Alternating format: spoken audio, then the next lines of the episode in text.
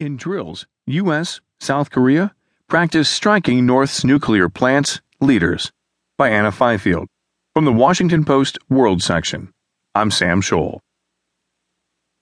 The United States and South Korea kicked off major military exercises on Monday, including rehearsals of surgical strikes on North Korea's main nuclear and missile facilities and decapitation raids by special forces targeting the North's leadership.